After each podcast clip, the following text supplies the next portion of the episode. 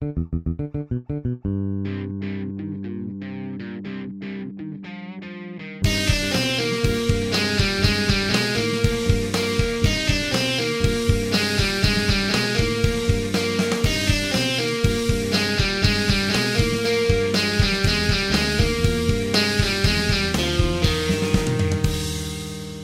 everyone, welcome to the FIM Project Podcast. You are here with your hosts, Kunle Adeshake and Ayonunu. We will be looking at the End SARS protests today and where we go next as a nation, what we should be looking at, what we should be expecting to come out of the protests that has been something that should have happened a long time ago. So that's what we'll be looking at today. So Ayo, where do you want us to start? So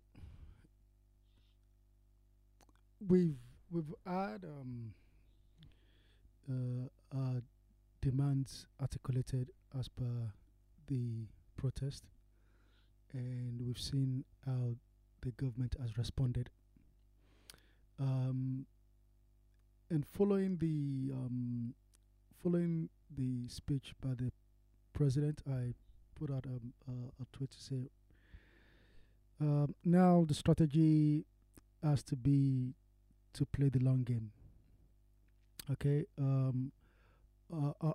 our short-term strategy, which is still on, we still have to pursue the cause. In the short term, we protest and we're looking for an immediate action in terms of ending police brutality. But then, as so many have noted, the End SARS really is just the vehicle that will drive the change that we're looking for across the board in Nigeria. And for us to achieve and bring about that change, we need to play the long game. And that involves now having a political platform and building on that.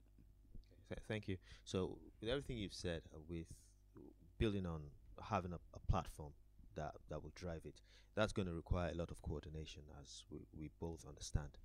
And that coordination has to have a set of people who will manage that process of coordination. And because we need to have that, they need to be visible. There needs to be clarity about what we intend to achieve. Because one thing I like about everything you've said is the fact that it's a long game. It's not just a short response to what's been going on. The need for a change started on the 1st of October 1960 and hasn't happened until now. So there's a risk here that we might lose steam if there's no clarity in what needs to be achieved. What do we want to achieve? Like you said, it's a long game. But that coordination, that political platform needs to be able to define what is the end goal, what do we need to achieve, and how do you think that needs to be done? So, yes, there needs to be coordination. We need to speak with one voice. But then in speaking with one voice, all our voices have to be heard. The voices of every single Nigerian has to be heard. Now, there is a danger in saying, we looking for some form of coordination.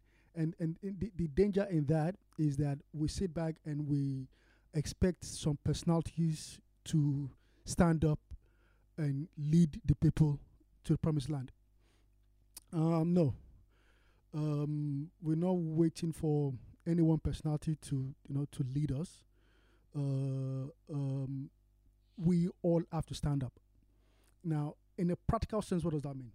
Look, so we all stood up for those that did, to demonstrate, to protest End SARS.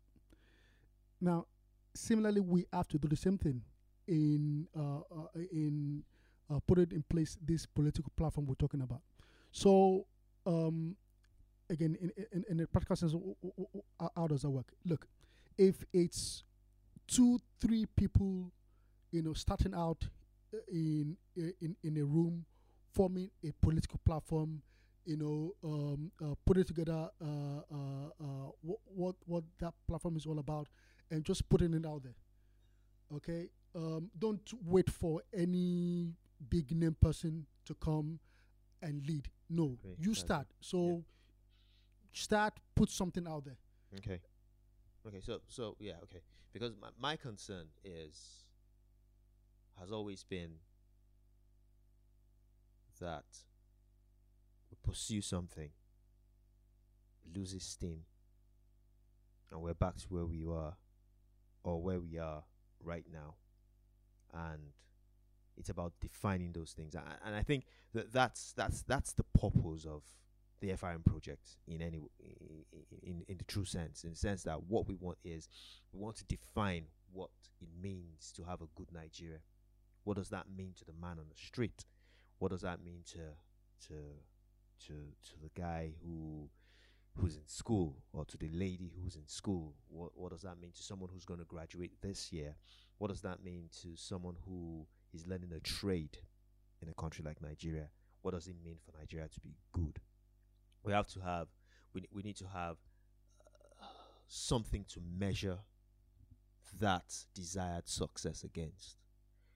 And I see the End SARS as an opportunity for us to define the success criteria which we need to measure the future against. What do we need to achieve? But something you said is us not waiting for any prominent person to do it is a fact, because things need to change. And based on the previous conversations we've had outside of the podcasts we've been able to do, we've talked about things need to happen. Nigerians need to speak. Nigerians need to act. Nigerians need. We don't. It's not. We don't have aliens ruling us. If I'm going to steal your lines, we don't have aliens ruling us. We have Nigerians as our local government chairman, Nigerians as our councillors, Nigerians as our state representatives in the state houses of legislation, Nigerians as our governors, Nigerians in the Senate, Nigerians as ministers. So they are not aliens; they are Nigerians. So how do we get into the grassroots? How do we begin to coordinate? Because we need people to do that. So what qualities do we expect from those, or do we expect in those people, those 2 people that will be in the room? What qualities do we need them to have for us to know that, okay, these are the people that are actually speaking, that will enable the Nigerians themselves to be able to speak through them? Because we don't want to make the mistake of having leaders that have risen to prominence in the future, in the past, and have failed or disappointed the populace as we've had it so far. So what qualities do you think those leaders should have?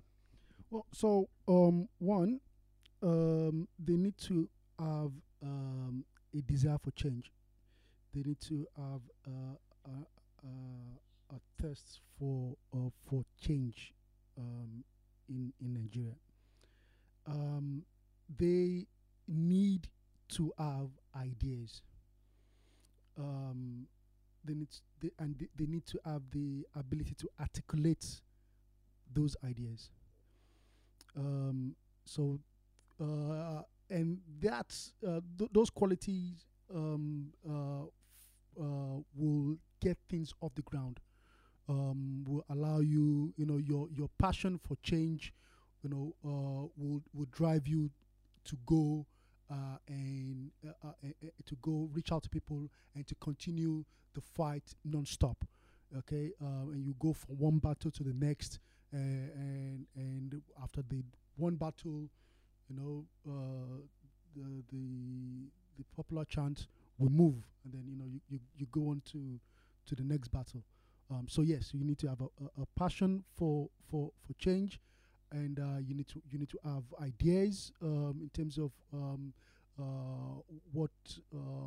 how to bring about that change, policies that we need to implement to bring about the change, and then you need to have the ability to articulate those ideas, because your ability to articulate those ideas as well is what will allow you to bring people on board.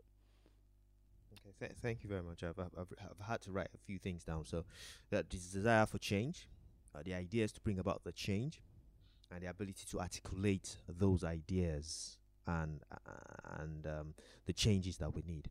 But okay, so then the next question is, because there's a risk, right? There's an inclination for us to, which I believe is to an extent it's justified, for us to blame the generation, a certain generation, for where we are as a nation right now. There's that risk, but at the same time, we cannot go on this journey without them. Absolutely. See, 100% I agree. So you will, one thing that you will have heard a lot in the last few days, you know, is to talk about the youth.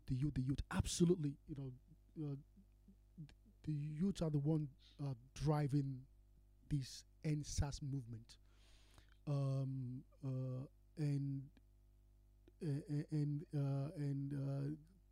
they are the ones articulating the fact that, you know what, change needs to come. The older generation, I think it's fair to say that they have grown a bit comfortable with the way things are. Now, having said that, to bring about that change that we're looking for, it is on every single Nigerian. Okay, whatever platform we put in place to bring about the change, we have to involve every well-meaning Nigerian. So anyone that is passionate for that change, anyone that is willing to do their bit for that change to come about. So whether old, young, man, woman, again, no isms from that point of view. We've got to bring everybody on board in terms of bringing about that change. Okay, so having people on board, because it's a journey, it's a long journey, and nation building never ends for any nation. Every nation evolves from generation to generation, because one generation needs to hand over to the next generation a better nation than was handed over to them. So the next question then, which I ask, is how do we then, because there's a lot of negatives coming out of this, and people are angry, people are bitter, and I think people are justified to be angry, but you can't burn the bridge down. That's always where I come from. And I'm sure you share the same idea as well, that we need to be angry, but we need to be constructive in the way we respond to what we see as wrong, because it's easy to burn things down. It's not easy to build. And some of the things you've said is people who desire for change, who have the desire for change, people who have ideas to bring about the change, and the ability to articulate the change itself. So then the next question for me is, from me to you is, how then is how does that building start? You know, how do we start building that change, the whole system that has led us to where there's so much abuse of power, abuse in authority? How do we begin to reel things back so that we begin to reconstruct, or let me say deconstruct, that system that has brought about where we are, and then begin at the same time as we are tearing down, not and I'm careful to use tearing down, not like we are destroying anything, but as we're tearing down the things that are not right within the system, how do you see us building the things that will make the system work for everyone fairly? Yes.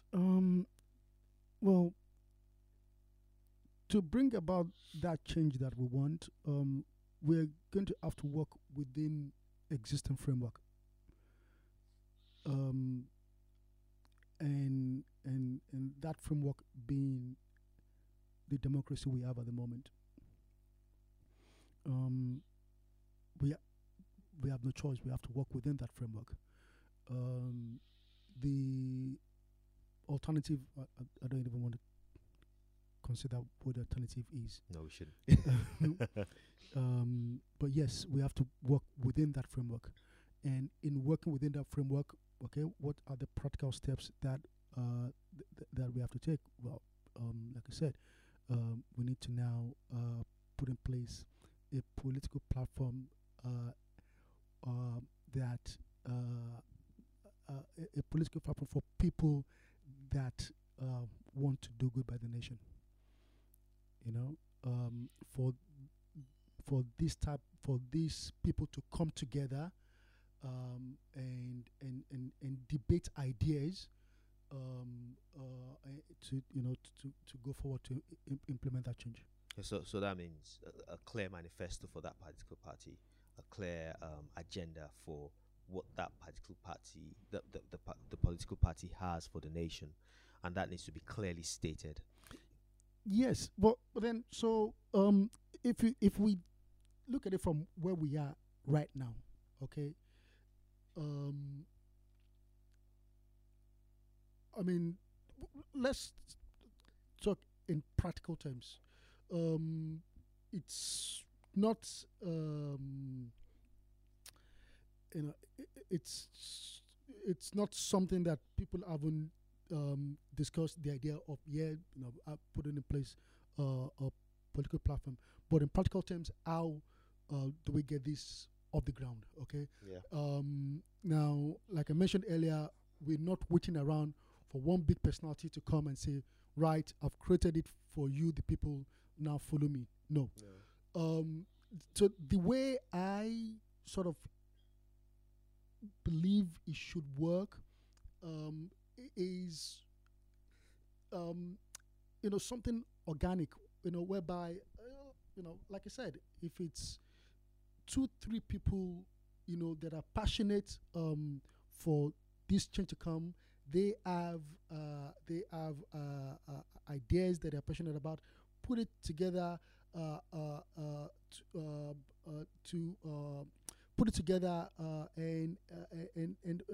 form that into a political movement, and then promote it. Preach it to people for people to come on board. Now, remember, so like I mentioned, these are just, 2 people. And then you have another 3 people doing their thing and another 5 people doing their thing, okay? Now, over time, we have, we don't have, like, legitimate platforms that are cropping up, okay? And what might then need to happen to galvanize for these platforms to have a bigger voice is platforms where they identify that they have a lot in common, might then have to come together to form an even bigger platform. But we need to start from somewhere, and that somewhere is really anyone that's got an agenda. Again, don't think because it's just you and your mate coming up with these ideas, it can't go anywhere. No, run with that idea. Okay.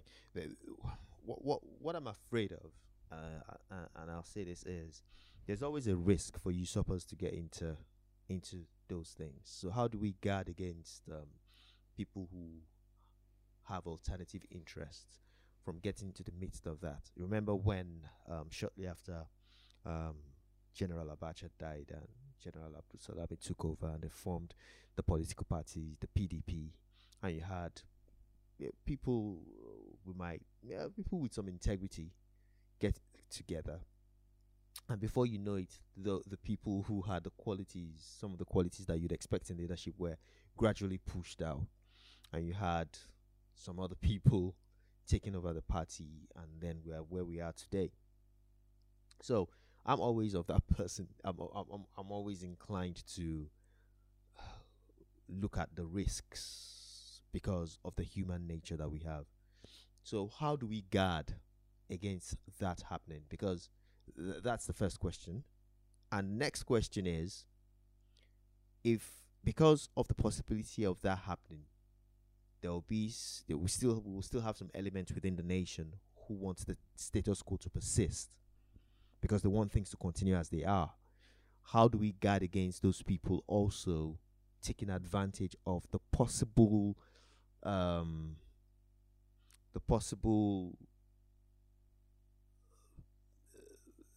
flux at the beginning of that process of the formation of that entity that will push this forward?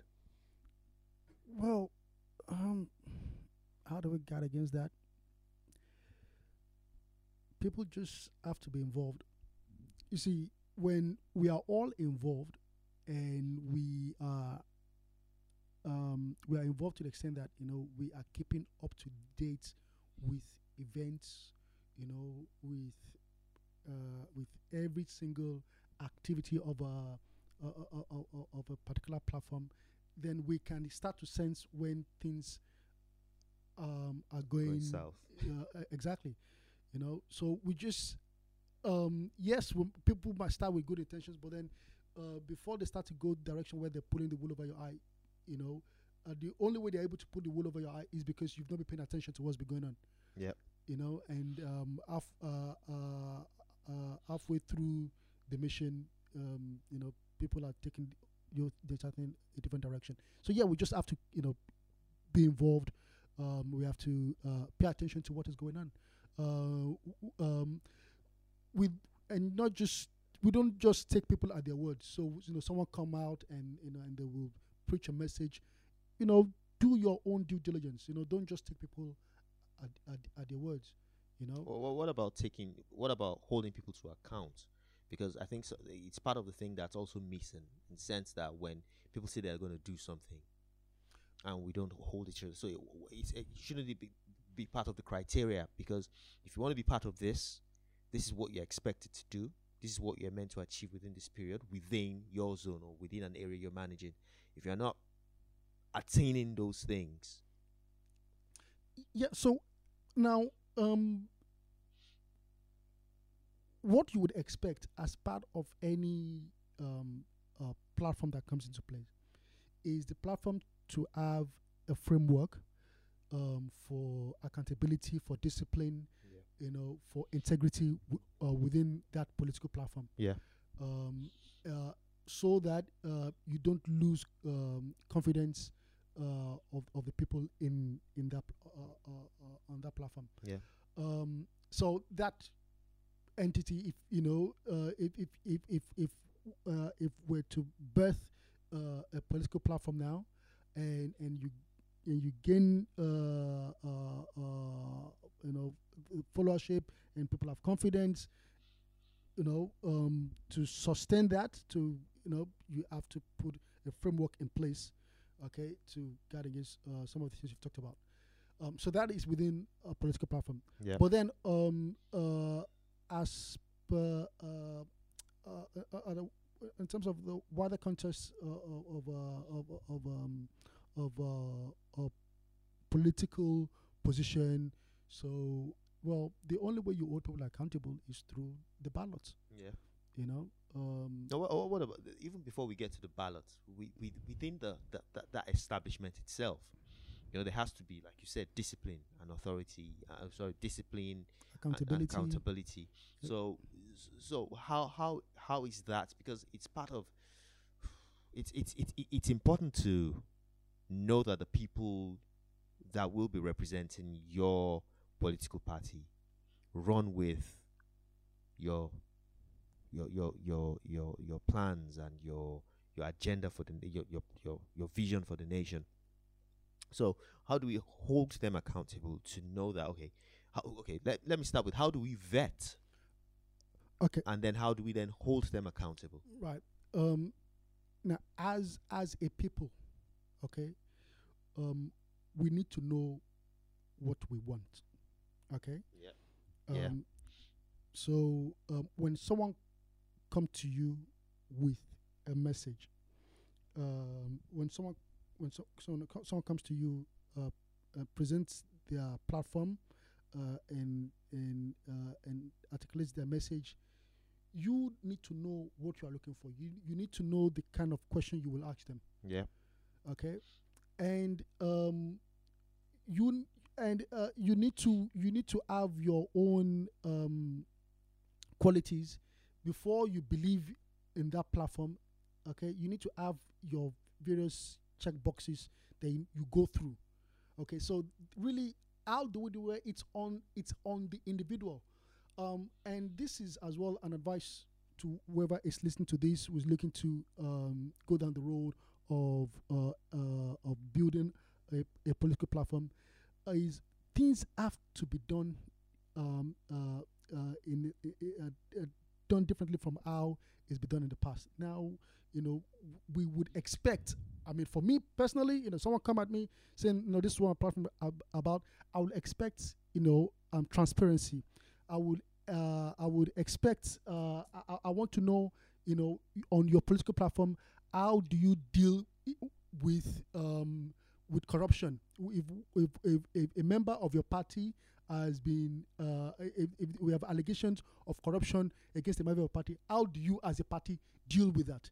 You know, so these are things that, you know, as an individual, you need to be conscious of what you want from a party, you know, yep. The kind of standard you want to hold them to, yep. As well as a party, you know, what framework you put in place, yeah. To make sure that you continue to have a party where, you know, people have confidence. Okay. Well,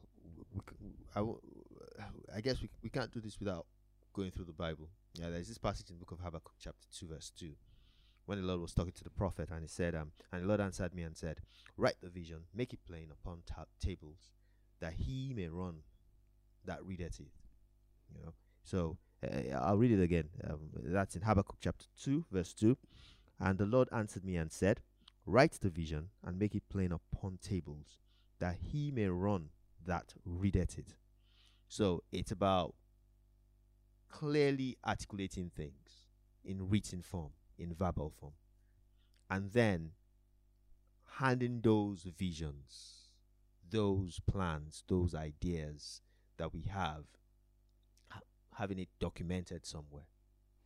Yeah, and just to give an example, so based on what you've just said now, I used the example of if you have a political party where a member of the party that holds an office has been accused of corruption. Now, if we have these things written down as part of the party document to say, you know what, these is, okay, for example, you would have like a complaint procedure. Okay, you'll have, you know, how people lodge complaints, and then you have the steps for how you follow up on those complaints. Okay, and so the example of, you know, an official being accused of corruption, how you deal with that. So people can then come to say, look,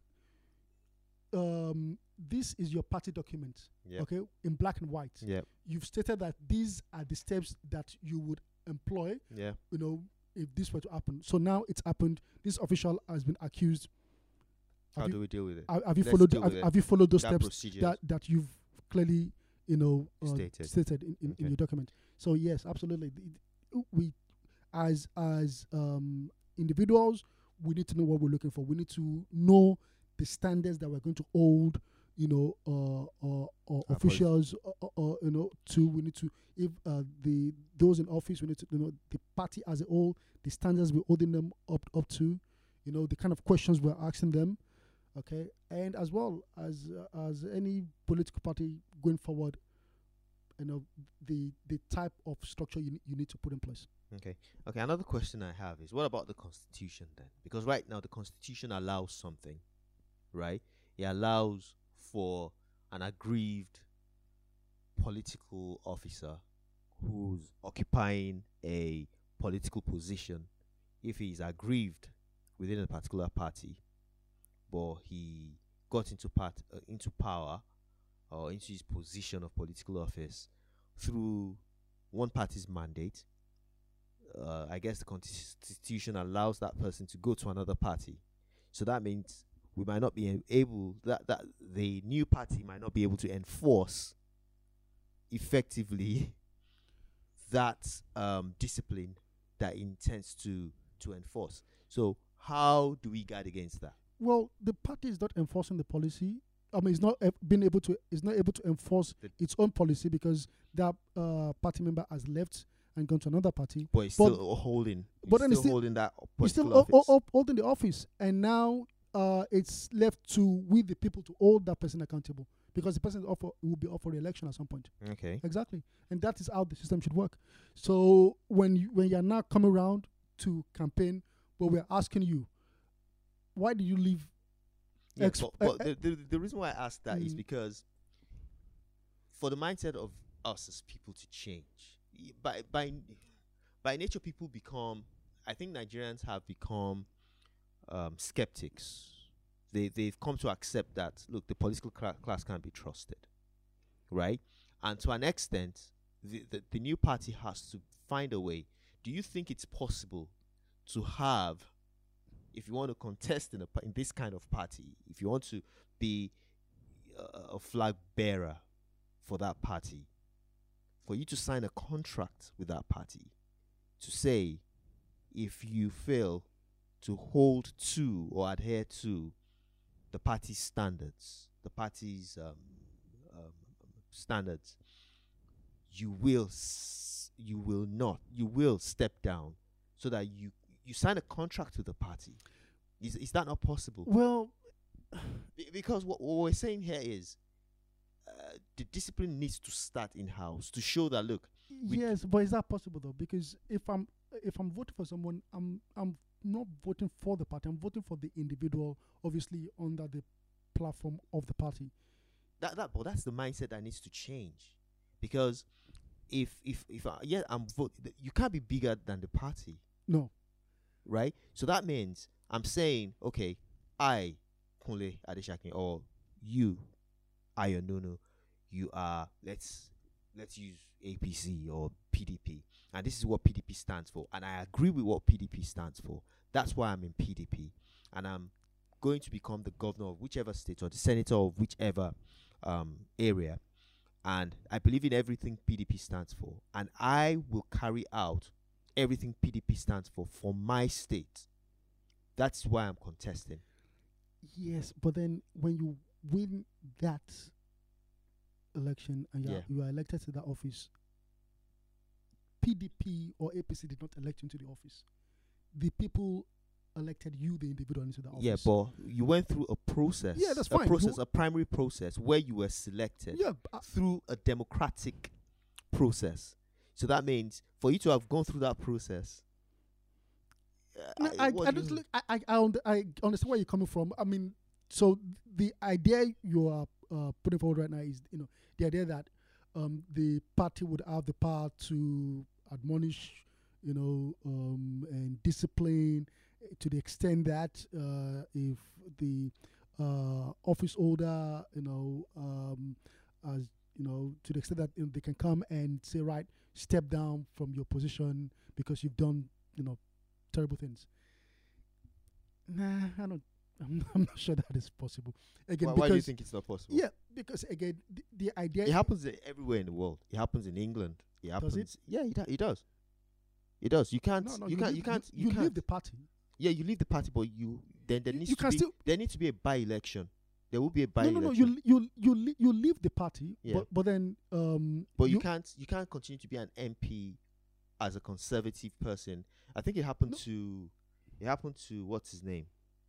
The guy in Oxbridge, I've forgotten his name. He was in the Conservative Party. He wasn't happy with them, so he left. He went, became an independent, lost his position. A by-election was done. A Lib Dem person won won the the seat from him. So it happens. It happens in the United States as well. So you can't cross carpet and say, okay. So, okay, for example, I know you can leave your party, but when you leave your party, do you then step down from your position? You don't step down from your position, do you? Yeah, I think you do. Everywhere, well, in the US and in England. In the US, I think we need to research it. Yeah, we need to research it more. I mean, and that's why someone will say, okay, I'm a governor or I'm a senator, and I'm leaving my party, and I'll still maintain my position, my Senate seat, and I'll go to the alternate party. And if I'm there for like 2 years, and I feel the election is coming and things are not going my way, I can go back to my original party if I feel, okay, that's the platform which I can win that position in. Which is like circumventing the system. It's done. That is done. People do that. Yeah, in Nigeria, boy. Even in the US, I'm almost certain people do that. We'll do more research on that, so we can let our viewers see, or our audience understand that it does well if it does happen. Because I'm probably showing off my ignorance now, but I'm almost certain people do that. My switch their party allegiance. The senator from Maine did that. She went from Republican, she became an independent. Is it Lisa Murkowski? I'm forgetting her name now. And I know there's this. There was the other Republican, the Democratic.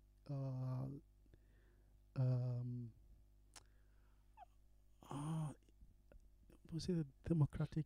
Is a ASAP rep member went from the Democratic Party and then the Republican Party. Even in this last, I think it was Zach Goldsmith that happened to here. Yeah, but I'm almost certain they do that, because at the end of the day, you were elected by the people, not the party. But then, you see, the draw of the party is this one. The reason why people join a party is because, the party provides you that platform for your voice to be heard. Yeah. And it's why, for anyone running as an independent, I'm just using America as an example now. For anyone running as an independent for the presidency, it's literally basically no hope. Yeah. You need the platform of the party, for your voice to be heard, and to get people on board in terms of the ideas you are promoting. Otherwise, you're not taken seriously. So people need that platform of the party. Okay. And so that is the draw of the party.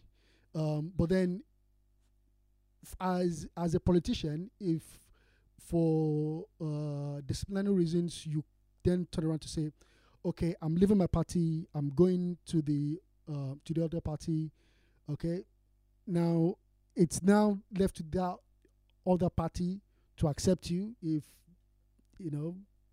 considering your disciplinary record, okay? Yeah. And if they accept you, fine.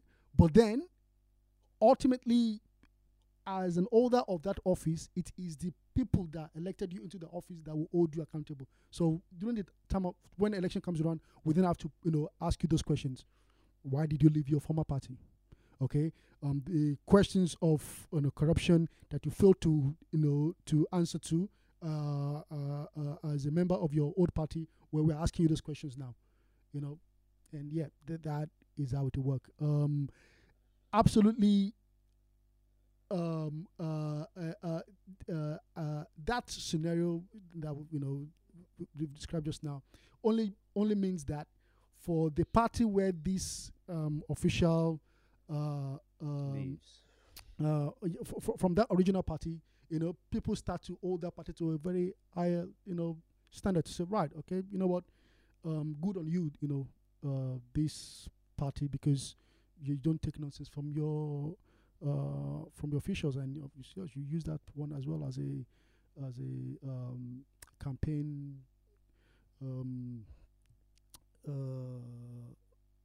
promise that yes, you would always, hold your officials to a very high standard and make sure that they are not doing what's not in the interest of the people. Okay, but okay. So finally, so what do you think the next steps should now be as we look at the way things are turning out right now? The election is not until another 3 years. So what do we think people should be doing?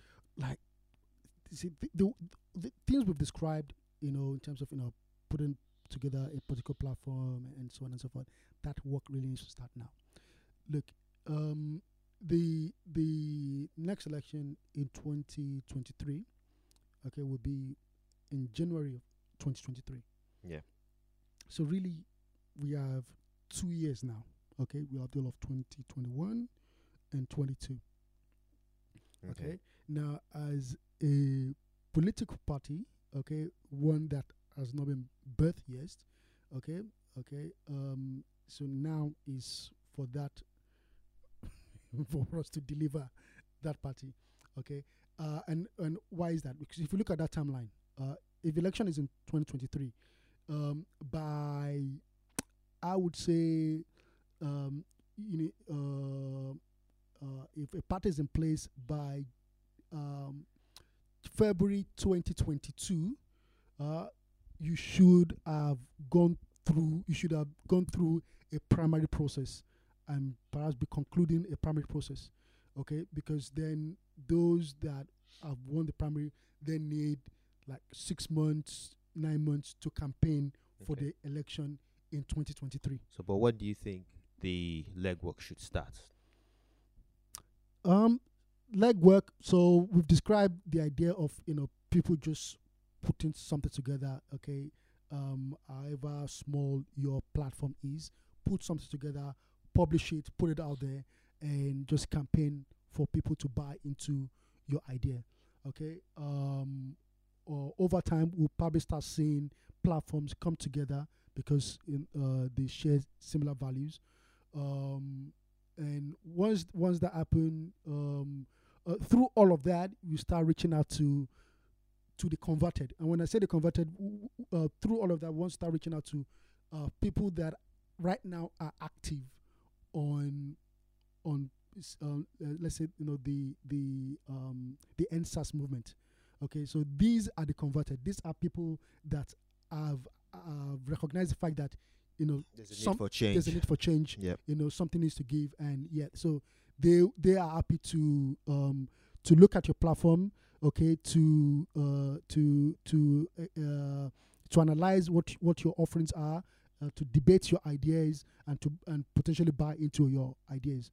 Okay, so we speak to the so-called as a converted, right? Yeah. And once we can get those on board, now we have a bigger army to start going into the streets, going into people's homes, knock on the doors, and then preach to them this message of change. Help them understand that things, there is hope for things to get better. Better. Okay, and okay, did I say okay? So the last thing is then that I guess the battle starts today. Absolutely, yes, that's today. So if I give an example of someone you are not really fond of, like President Trump, from the time he won the election and he got sworn into office, he never stopped campaigning. No, even through his Twitter feeds and so. So I think, like him or not, the man has laid down a blueprint for how politics should be done, because you campaign every day until your next election. Because he's never stopped, even before the COVID, shortly before the COVID started, he was always doing his rallies. After he won and he got sworn in 2017, he was always doing his rallies to make sure that the grassroots. And I think it's something that needs to be done as well, because, like you said, you need to engage these communities. The converted, yes, you need to always let them know that, look, we can't lose steam. We can't lose this passion, Because yes, we need to go back to our everyday lives, but we can't lose this passion. And at the same time, giving an example to the unconverted, to those who don't know, you need to let them see that, look, there's a passion, there's something that's happening here, and you need to jump on board. And this is the reason why you need to jump on board. Okay? This is the reason why you need to jump on board, because it's for the whole nation, right? And something you said before this podcast started, and I'm going to steal it again. Another thing I'm stealing from you is when you said something about the fact that that we're trying to get to the same destination. We might have different approaches of getting to that destination, but we know where we want to get to. So we need to find a way of articulating that destination point, so that even if it means more than one party comes out of this, we know that all parties are trying to get to the same destination, and that destination is, how can we make Nigeria great? How can we move from a nation that has so much resources, yet we have so much lack, to a nation that has so much resources and everyone sees that they have an opportunity to make something of themselves in this nation? Look, one debate I'm tired of having is a debate of which politician is more corrupt than the other. I'm tired of it as well. Which politician is less corrupt than the other, so we know which one to vote for. No, we shouldn't be doing that. That is one. We shouldn't be picking between two evils. And that is one debate. We should be picking between who offers us the best. Exactly. So my hope is that in the future, the kind of debate we'll have is a debate of ideas. Okay, for solving a particular problem in our country. Okay, we examine ideas that that various parties are promoting. So that is the kind of debate I'm hoping that we'll be able to have in the future. But yes, right now we have those that they are tired, and you can understand where they're coming from, where they say, you know what, let's just burn the whole thing to the ground. And yeah, you can understand that frustration. But no, we can't burn it to the ground. This is the one country we have, and we'll burn it to the ground where we're going to go to. Okay, this is the one country we have, so we have to make it work somehow. But then, if we appreciate that, we want. We want the same thing. We want good for this country. Question then is, okay, how do we attain that? And yeah, just any final words? Any final words? Final words. We move.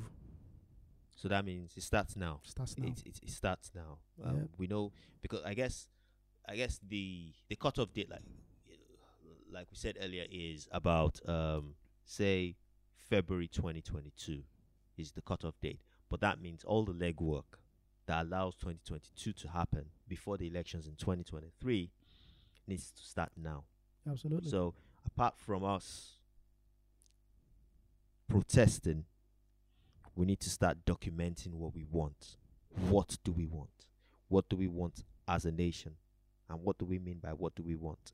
What do we want in our financial system? What do we want in our educational system? What do we want in our technological system? What do we want? How do we enforce law and order? Even with the police that we're angry with, how do we raise the standards for our policemen?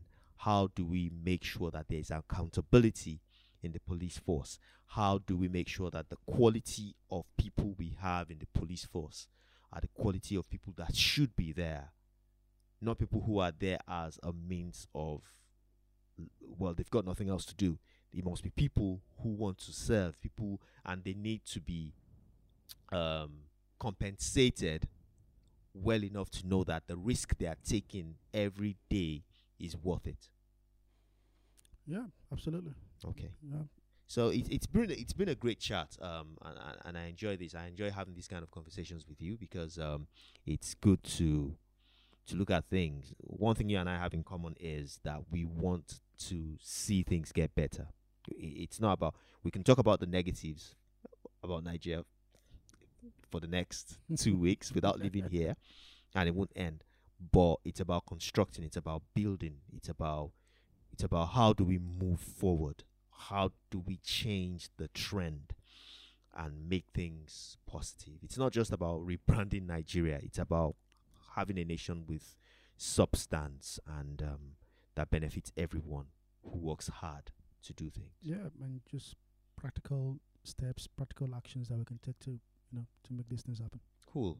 Thank you very much. Thank you everyone for joining us. It's been a great conversation with AY, as we fondly call him.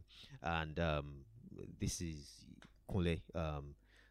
We're here together. We have these kind of discussions. But if you're willing to have these kind of discussions with us, we're going to drop our email in our website for you to be able to just let us know. And we can have an interview with you. If you're in England, you can join us. We'll arrange a session like this with you, and we'll have great discussions about how we can move Nigeria forward. And if you're not based in England, if you want to have a telephone interview with us over Skype, over Zoom, let us know via email. We're going to put our email in on our website, where you can just reach out to us. And if you want to get involved as well, if you want to volunteer anywhere else in the world, wherever you are, wherever you're listening to us, because we all want to make Nigeria better. That's the goal. We're not trying to profit off this, but we're trying to see how we can make Nigeria better. It's a nation with so much potential that's being wasted, and we feel we can be what we should be. We can be a shining light in Africa, for every nation in Africa to be a shining light as well. That's our goal. That's our passion, to see Nigeria great. I'll just let you close off if you don't mind. I'm good. Thanks for another good session.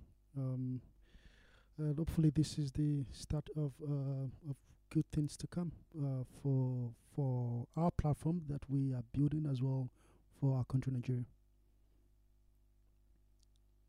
Okay, thank you everyone, and we'll speak with you again soon. God bless you, and have a great week, a great weekend, or whenever you're listening to this, have a great day. Bye. Bye.